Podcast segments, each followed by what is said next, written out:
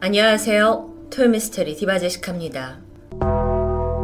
2021년 8월 미국 10대들 사이에서 아주 기이한 챌린지가 유행했었습니다. 일명 화장실 챌린지. 이게 학교 화장실에서 뭐 휴지나 비누 같은 비품을 몰래 훔친 뒤 무사히 빠져나오는 과정을 인증하는 챌린지였는데요. 처음엔 비품에서 시작됐죠. 하지만 점점 더 애들이 대범해지더니 아예 절도 챌린지로 확대가 되었고요. 학생들은 교내에 있는 컴퓨터, 소화기, CCTV, 그리고 이렇게 사진처럼 변기까지 신나게 훔치면서 이 모든 걸 영상에 담아 너도 나도 업로드 합니다.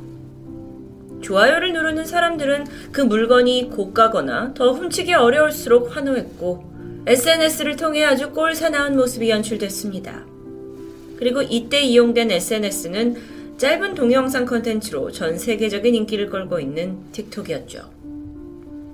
미국에서 틱톡 사용자는 약 1억 명 이상으로 추정됩니다. 가볍게 핸드폰으로 찍은 영상으로 뭐 일반인들의 주목을 받을 수 있게 되면서 특히나 10대들 사이에서는 트렌드로 자리 잡게 되는데요. 반면에 부작용도 심상치 않죠. 더 많이 노출이 돼서 조회수를 올리려는 목적으로 아이들은 자극적인 챌린지 그리고 자극적인 영상까지 무분별하게 올리고 있기 때문입니다. 과거 틱톡에서는 스스로 목을 조르거나 또는 숨을 꾹 참아가지고 짧은 시간 정신을 잃는 일명 기절 챌린지가 유행했었습니다. 지난 2021년 1월 이탈리아에서는 이 챌린지를 따라하던 10대 소녀가 결국 깨어나지 못하고 숨을 거두는 안타까운 사고가 있었죠. 이뿐만 아니라 집에서 혼자 점 빼기 챌린지도 있었는데요. 화학용품을 신체 부에 발라서 점을 없애거나 또 날카로운 걸로 이걸 파내는 모습까지 정말 각종 생각지도 못했던 엽기적인 영상들이 지금 이 순간에도 버젓이 업로드되고 있습니다. 사진 속 소년의 이름은 잭 레이덤. 18살 10대 청소년인 그는 미국 뉴저지에서 조부모님과 함께 살고 있었죠. 어린 나이임에도 불구하고 특이하게 연상의 여성 세라와 이미 결혼을 한 상태였는데요.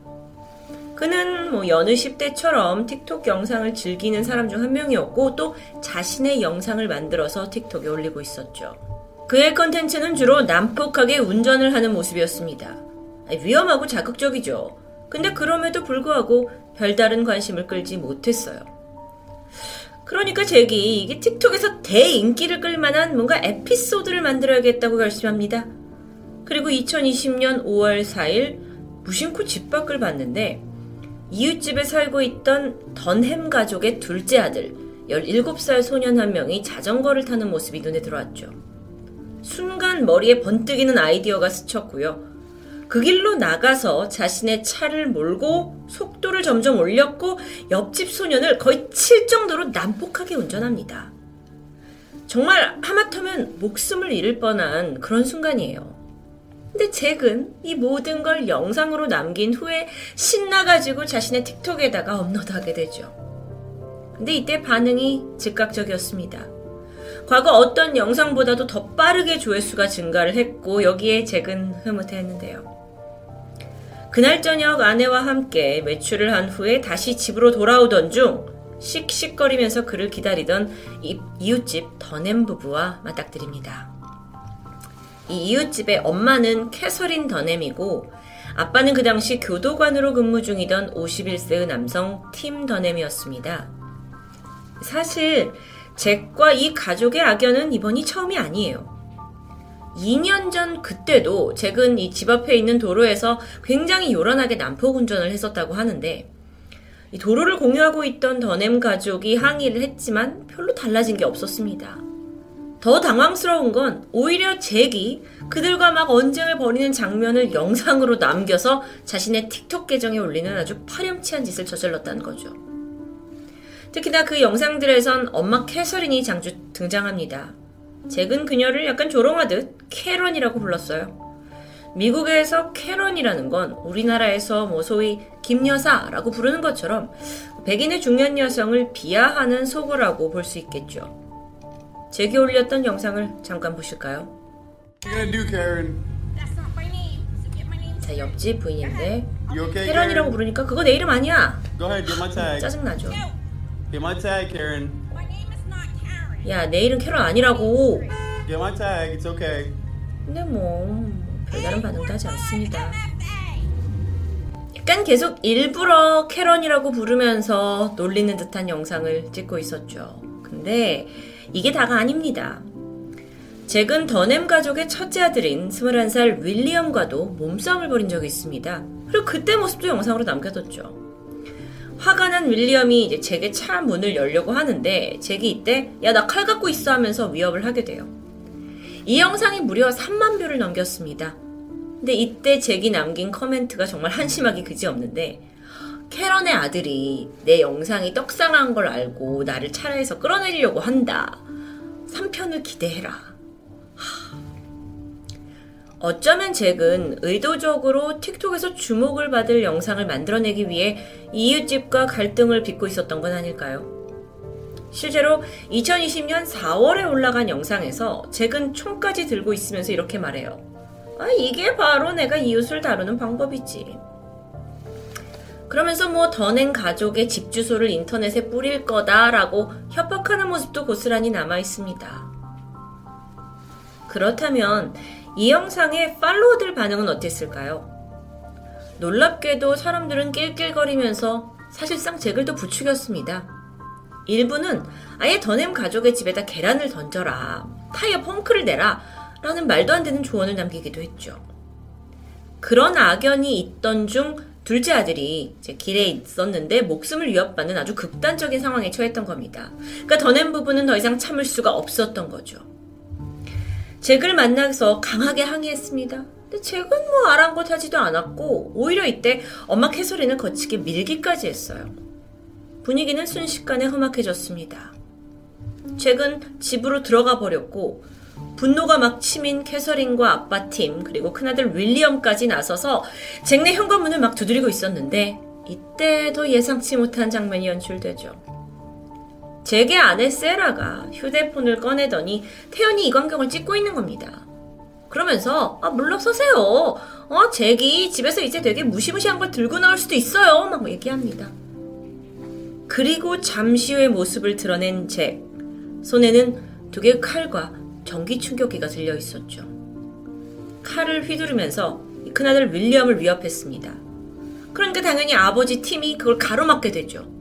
근데 잭이 이번에는 전기 충격기를 들더니 팀을 공격했어요. 결국 아버지는 쓰러지게 되는데 이때 잭이 쥐고 있던 칼로 그를 수차례 찌르게 됩니다. 정말 순식간에 벌어진 일이었죠. 사건 직후 잭은 911에 직접 신고 전화를 하게 되는데 그러면서 뭐라고 하냐? 어, 사방에 온통 피투성이에요. 10명이나 되는 사람들이 저를 덮쳐서 제가 엄청 맞았고 제 온몸이 피로 덮여 있어요. 아, 그 사람들 총을 가지고 있어요. 너무도 뻔뻔했는데요. 이후 팀은 급하게 병원으로 수송이 되었지만 과다출혈로 결국 숨을 거두고 말았습니다. 경찰 조사 결과 더넴 가족은 전혀 무기를 소지하지 않았다는 게 밝혀졌고 잭은 그 길로 연행이 되는데 처음에는 과실치사 그러니까 고의성이 없이 실수로 타인을 죽음으로 이르게 한 그 죄로 기소가 됩니다. 그러니까 자기는 정당방위였다라고 주장했던 거죠.